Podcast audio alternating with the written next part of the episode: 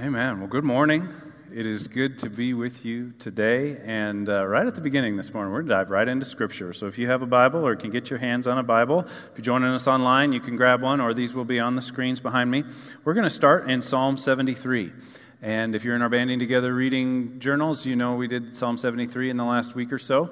And uh, this speaks really, really directly into our sermon series on desiring God, especially this week as we conclude that series. And here is what the psalmist has to say in Psalm 73, verses 25 and 26, the last couple of verses. He says, Whom have I in heaven but you? He's addressing God. And earth has nothing I desire besides you. My flesh and my heart may fail, but God is the strength of my heart and my portion forever. When I read those verses, uh, thinking through this series and thinking through what it really means to desire God, uh, that phrase in verse 25, Earth has nothing I desire besides you, jumped right out at me. And I looked at the footnote in my English Standard Version study Bible, and it pointed out that this really means that if the two were set beside each other, anything, the best that, that earth, that this life has to offer, set next to God, the psalmist would choose God every single time. That earth has nothing I desire more than God. And I thought, well, that's pretty powerful. That's pretty profound. But my, my eyes also looked at these, this phrase, my flesh and my heart may fail. And I thought, you know, our flesh and our heart, these are centers of desire in us, in our lives. That, that we have fleshly desires and we have the passions of our heart, and we, we think of our, the heart as the seat of emotion, the seat of desire, the seat of, of how we come to love another person, whether that's a human being here on earth or God Himself up in heaven. And as we put those two together, I wonder, well, how do we get there? How do we get to the point where we can say, as the psalmist says, Earth has nothing I desire besides you? When I put anything, the best that this life, the best that this earthly existence has to offer next to God, it has nothing I desire compared to God. And then I thought, well, how close am I? How close are you? How close are we and if we really seek to answer that question, I would imagine that there's a continuum. That there are some that would say, I couldn't be farther away. Me and God don't get along. I'm upset with Him. I'm frustrated with Him. I'm not aware of His activity in the world, all the way over on one side. But then on the other side would be people I say, I would echo that statement. I could say that right now with total transparency, total authenticity. There is nothing that this earth, nothing that this life has that I would desire more than God. And maybe you find yourself somewhere on that continuum. And I would say God is willing to meet you wherever you are on that continuum. And His desire is that we would be steadily moving, consistently moving closer to that place where we could echo what the psalmist has to say. I don't believe we get there by accident. I don't think we stumble into that place where we say, Earth has nothing I desire. My heart my flesh may fail, but God is the strength of my heart and my portion forever. I don't think we stumble into that, but I also don't believe that it's reserved for some spiritual elite. That only a few in Scripture ever got to that place, and that none of us here and now could ever hope to get to that point where we would say, Earth has nothing I desire besides God. I think that's available to us. And as I was thinking about how we get there and what it looks like to get there, another psalm came to mind, one of my favorites, Psalm 37. And maybe you're familiar with Psalm 37. It's a psalm that David wrote. And in Psalm 37, verses 3 and 4, David says this He says to the people, essentially, Trust in the Lord and do good, live in the land and cultivate faithfulness thought, oh, I, I wonder if we could cultivate desire.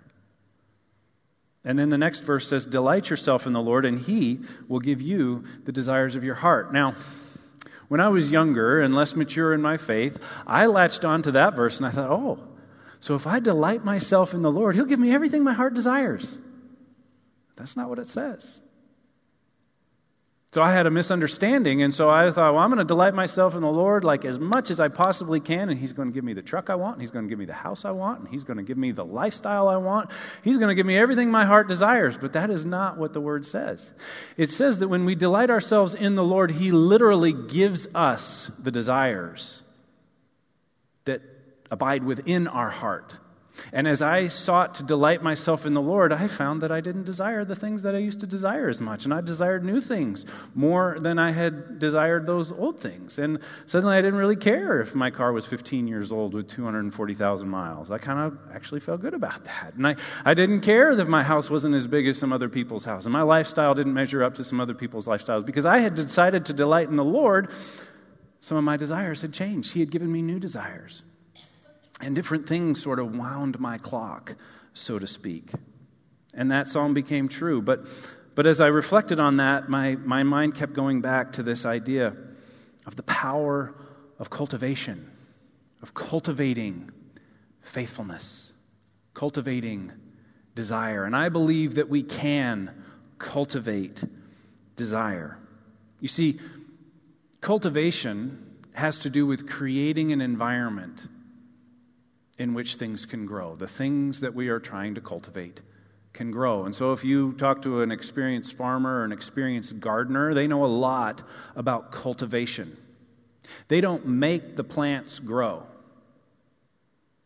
That's a wonder to me. How a seed, dirt, air, water, and soil, sorry, dirt, air, water, and light, can turn into a plant can turn into a tree. It blows my mind every time I let it that this tiny little seed, an acorn, can turn into an oak tree. Explain that to me. I know I read the books and I went through, I think it was freshman science class where we talked about it, but still, you can, t- you can explain it all day long. I still think it's a miracle every time. Like, how does that work? How does dirt turn into an oak tree?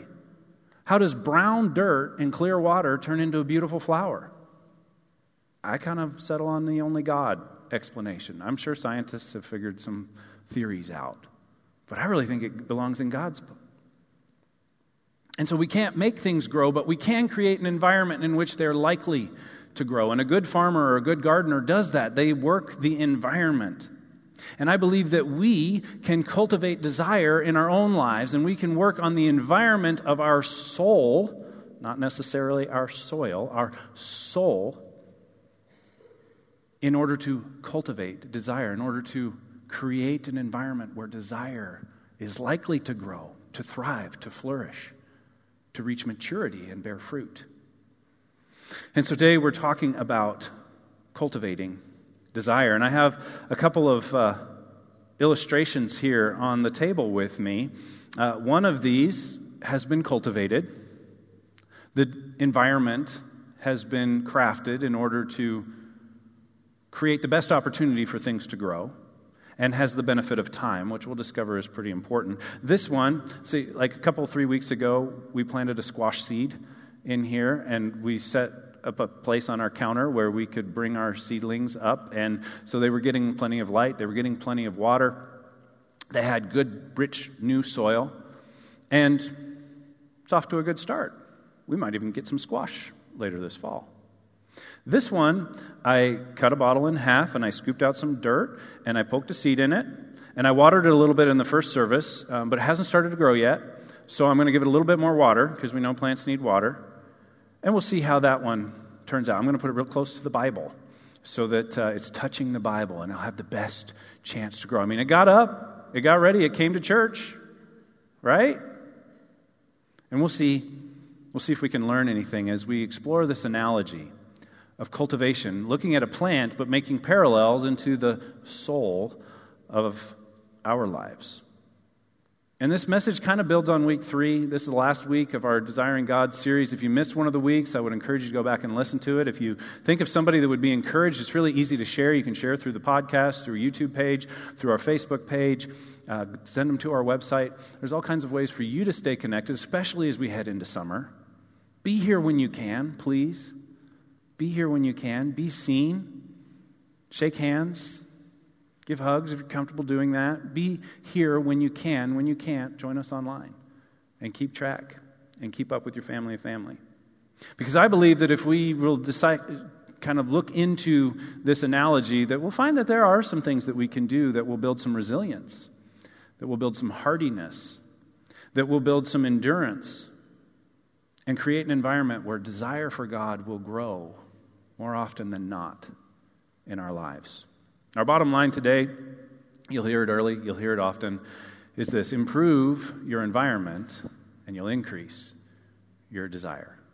If you improve the environment of your soul, and we'll look at some different ways that we can do that, it will increase your desire over time. And so the rest of the time that we spend together, we'll expand this illustration in sort of a parable. And I don't think it's perfect. That wasn't my goal. My goal was to be helpful and to give you some, some handles on things that you can do to help cultivate your desire. Now, most plants need at least four things in order to grow and produce fruit they need light, they need air, they need soil, and they need water. If you completely remove any one of those things, your plant probably is not going to grow or not going to grow very well. If they have the right amount of each of those things and good sources, good quality, then the plant will flourish and thrive. And I believe our souls are the same, and yet I've drawn parallels between each of those elements that a plant needs and to the things that our souls need in order to cultivate desire. So, first is air. I, I'm sorry, first is light. First is light. And I decided that the Word of God best correlates with the light that a plant needs. You see, David wrote under the inspiration of the Holy Spirit, Thy Word is a lamp unto my feet and a light unto my path. God's Word illuminates the path for our lives. And that if we don't have His Word at all, we're stumbling around in darkness, would be the contrast. But if we have God's Word, it is a lamp unto our feet, it is a light unto our path. It shows us the way to go in the sense of morality, in the sense of determining God's purpose for our lives so that we can walk not just in morality, but walk in purpose. And there's an interconnectedness within several of these that we'll see. But if we think of God's word as light, as the light unto our feet, the light unto our path. There's a couple of scriptures that come to mind. The first is 2 Timothy 3:16 and 17, a great passage of scripture speaking about God's word where the apostle Paul writes from prison to his understudy Timothy who's pastoring a growing church. And he says this about God's word, pay attention. He says all scripture is God-breathed and is useful for teaching, rebuking, correcting, and training in righteousness so that the man or woman of God may be thoroughly equipped for every good work. God's word does a lot, doesn't it? It equips us for the good works that God has created for us to do. And it does that. It equips us by teaching, rebuking, correcting, and training for righteousness. God's word does that in us. And our souls need to be taught, they need to be rebuked sometimes. They need to be corrected sometimes. And so God's word is like the light that reaches this plant. And that's a whole other sermon. but all of those elements the teaching, the rebuking, the correcting are necessary to us at various times and in various ways. And all of them work together to help cultivate desire. But there was another passage that came to mind, and one of my favorite chapters is Colossians chapter 3. I've done series on Colossians 3 here before. I might do another one. And uh, there's a phrase right in the middle of Colossians chapter 3 that says, Let the word of Christ dwell in you richly. Let the word of Christ dwell in you richly. And whenever I think about dwelling richly, I think of a castle for some reason. Have you ever been in an old castle? Have you ever been able to go to one as a tourist and, and go through it? We went through one uh, when we were in uh, Victoria, British Columbia. It was called Craigdarroch Castle. It was fascinating, it was luxurious. But for me, the quintessential castle is Neuschwanstein Castle. You've probably seen a picture of Neuschwanstein Castle before. It's in Germany. It's sort of this iconic castle for me. In fact, the castle at Disneyland was inspired by Neuschwanstein Castle with its circular turrets. And if you've ever been inside of one of these castles, they don't just look impressive on the outside. Every luxury that was available to humanity at that time is present in these castles. And when we were in Craigdarroch Castle, the whole castle was paneled in English oak. It was spectacular. It, there was a richness to it that you can't really describe. There was luxurious furniture everywhere you went, and it was designed for the person who owned that castle to dwell richly in that castle, not just to be an occasional visitor and to spend a night in a shack in the backyard. And so the question is how does the Word of God dwell in your life? Does it dwell richly? Has every accommodation been made? Is it dwelling there or is it just visiting once a week?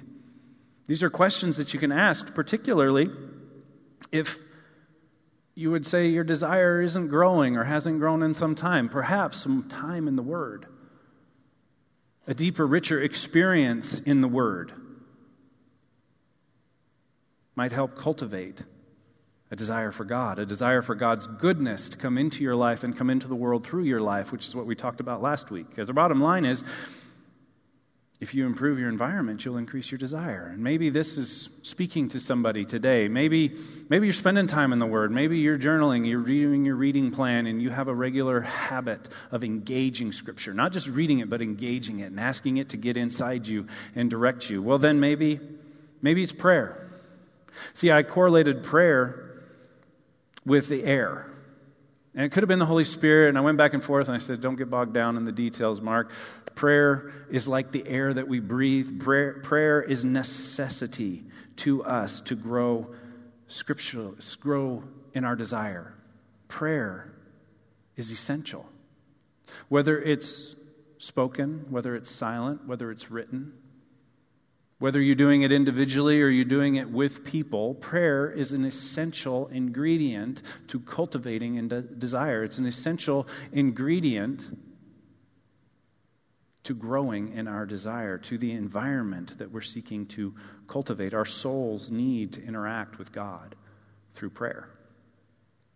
And there's too many scriptures to list on this one, but I would direct you to the book of Psalms if you're looking for samples of prayers. The book of Psalms is essentially a prayer book. It's essentially a hymnal for the, the Hebrew people for centuries and centuries and centuries. It was how man cried out to God, how man responded to God. And that's essentially what prayer is. As Eugene Peterson has said, prayer is answering God.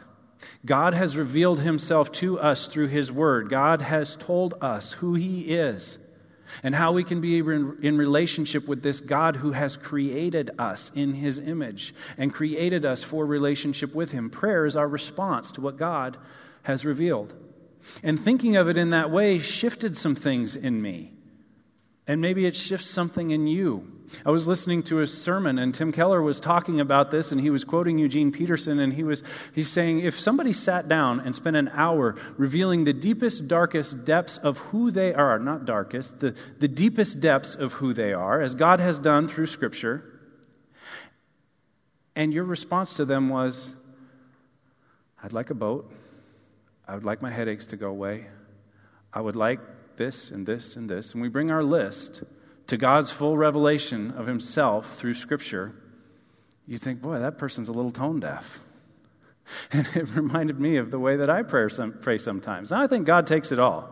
He wants connection. But as we mature and as we grow in prayer and as we seek to answer God in prayer, I think our prayer shifts a little bit. And I think our desire grows because we want to see God's will done on earth as it is in heaven. And that was the first request that Jesus uttered in the Lord's Prayer Thy kingdom come, thy will be done on earth as it is in heaven. That's a perfect answer to God, to who He is, to His revelation. And so prayer cultivates our desire for God. It cultivates our desire for God's goodness to come into our lives and into the world through our lives. And the bottom line is if you want to improve your if you want to increase your desire, you'll improve your environment. How much air, how much prayer is in your environment? How much prayer is in your soul? How regular is it? Is it just a few seconds before each meal? Is it carved out in specific times throughout the day, or is it a come and go relationship, a conversational relationship with God where you're praying throughout difficult conversations that you're having with human beings, or you're praying when you're in a tough spot, or you're praying when you see something that brings joy into your heart and you just mention that to God and get prayer thanks? How often is prayer in your life? How much prayer are you getting? How much air is your soul getting? Now, the next one I thought of is gratitude. I think gratitude is absolutely essential, and I think gratitude is like the soil. I think gratitude is the soil in which desire can grow, perhaps more than, than anything else. And I believe that desire for God grows more and grows better in a place where gratitude is present than where there's just fear or there's anger or there's bitterness. That when we have gratitude in our souls, and we have gratitude to God, that our desire for God will grow in the soil of that gratitude. Now, if we think carefully about this, gratitude unlocks joy in our lives. And I was thinking, well, what about the people that are experiencing loss? What about the people that are really struggling? What about the people that are just trying to make it through the day? And they come here and I tell them, well, read your Bible more and pray more and be grateful. And they're like, I just lost my wife, or I just lost this, or I just, I'm struggling. And my mind went to something we'd read recently in Romans chapter 3, verses 21 through 24.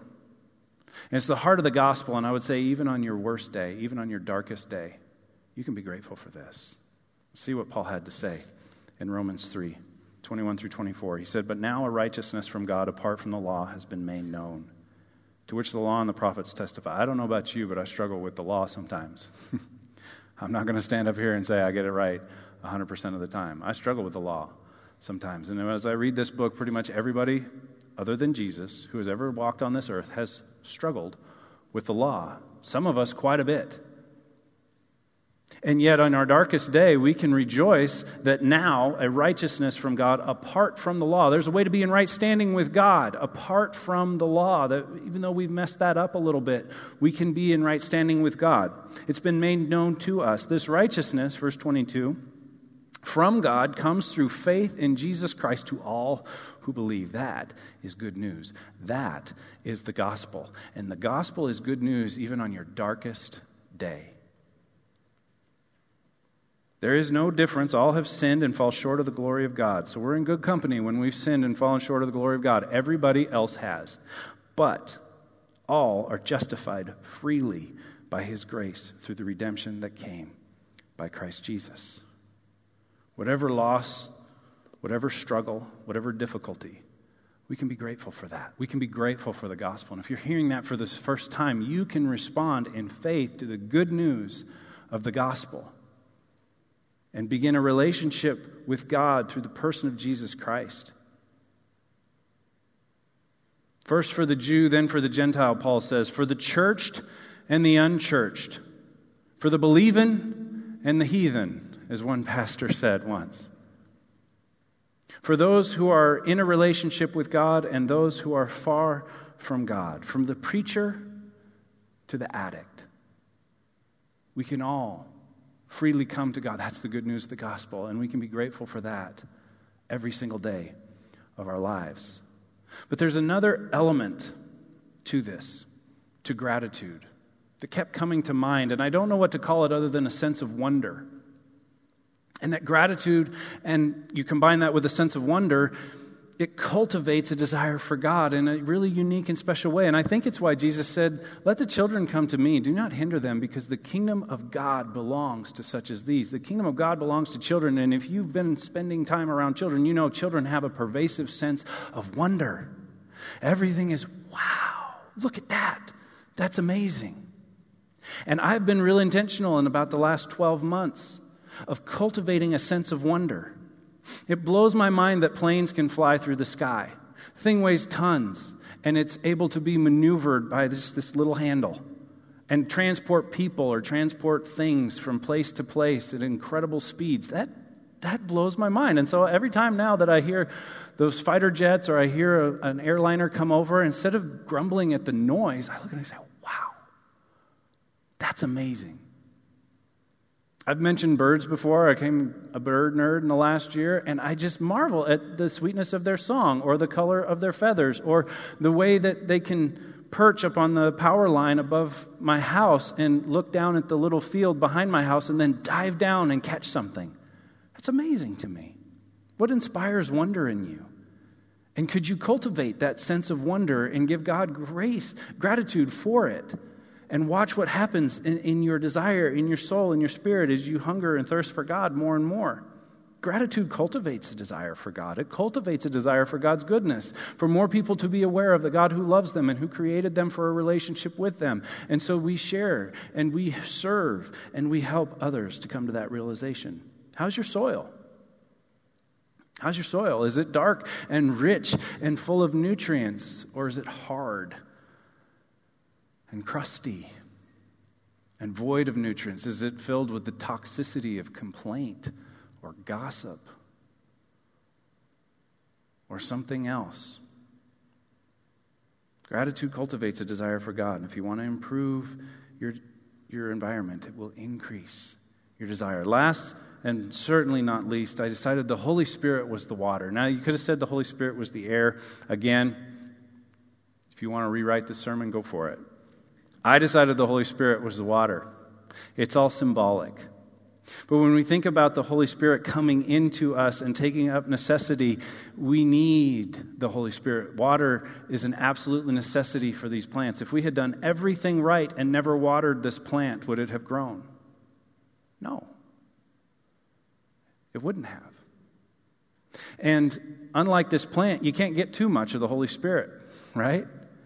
You just keep coming back for more. You keep coming back for more. But without it, we'll shrivel up and die. Paul said something interesting about the Holy Spirit in Romans 8. He says, The Spirit of Him, in verse 11, the Spirit of Him who raised Jesus from the dead is living in you. Jesus said, I will put springs of living water within you. The Holy Spirit comes and lives within us, and He who raised Christ from the dead will also give life to your mortal bodies through His Spirit who lives in you.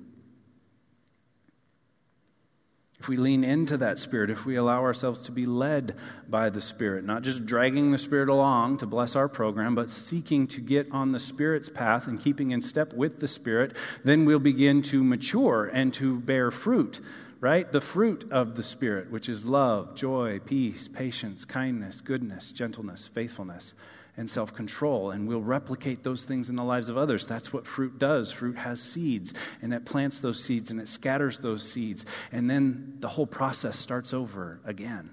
And that's the desire that we don't just have to cultivate desire in our own lives for God, we could cultivate desire in the lives of others for God. We could help them to see this good God who loves them and who created them and who has desire for them. And we keep in step with the Spirit by doing the things we've already been talking about, by spending time in His Word, by spending time in prayer, by spending time being grateful and celebrating. Celebrating is when people get grateful together and we celebrate God's goodness. And the Holy Spirit works in these things to cultivate a desire in us for God.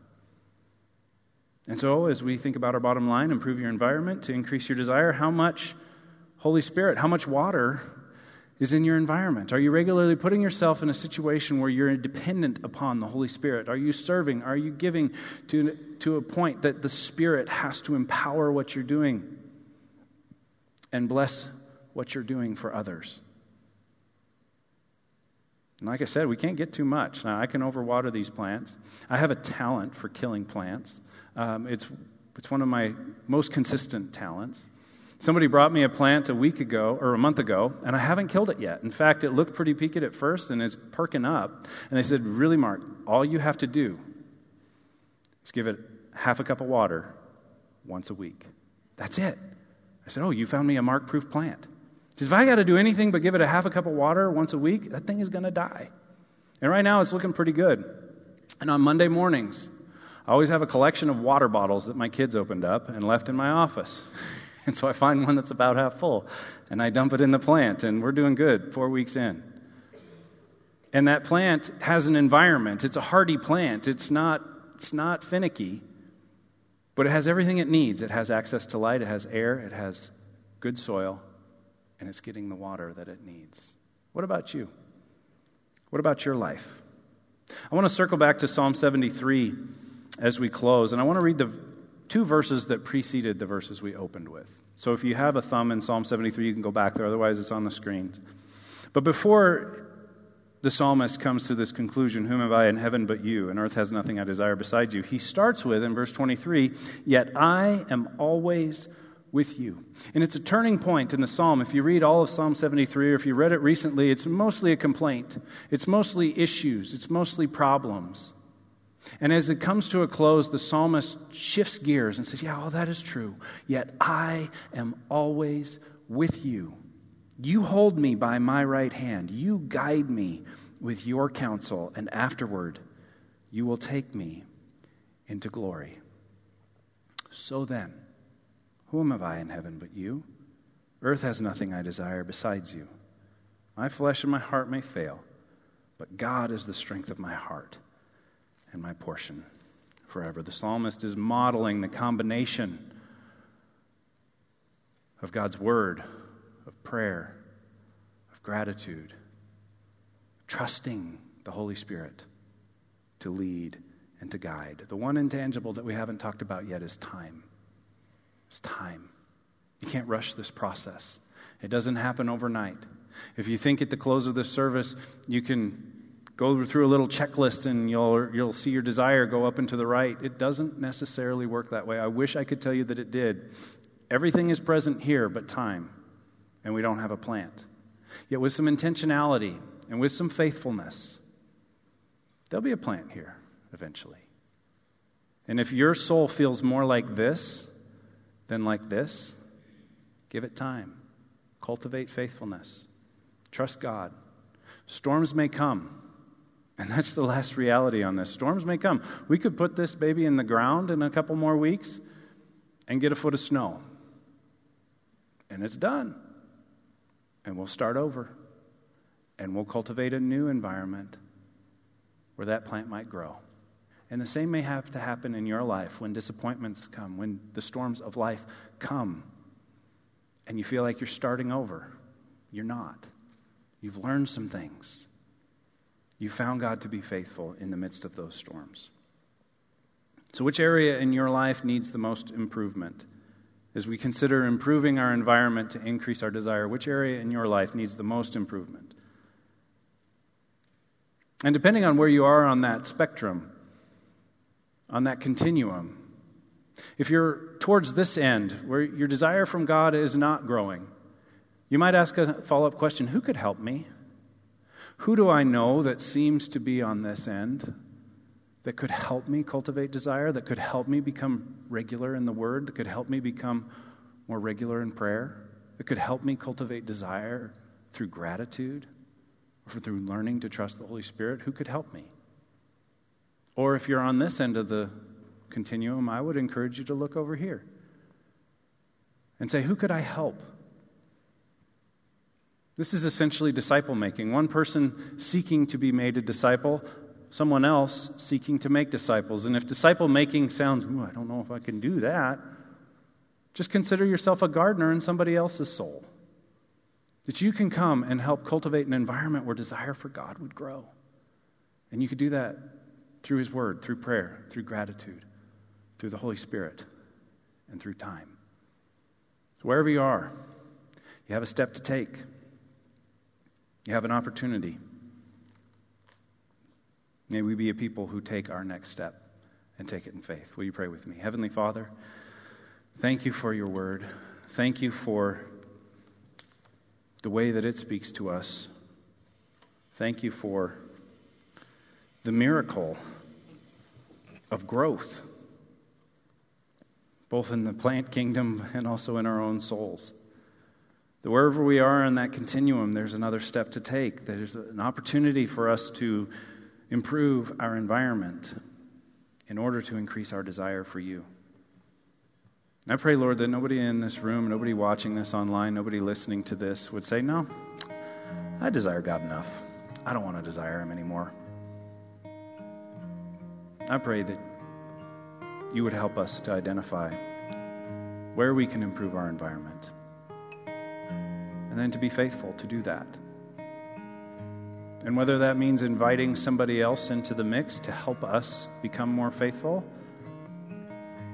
or we seek somebody out and seek to come alongside them and be a gardener in their soil. Would you have your way in these moments? In Jesus' name we pray.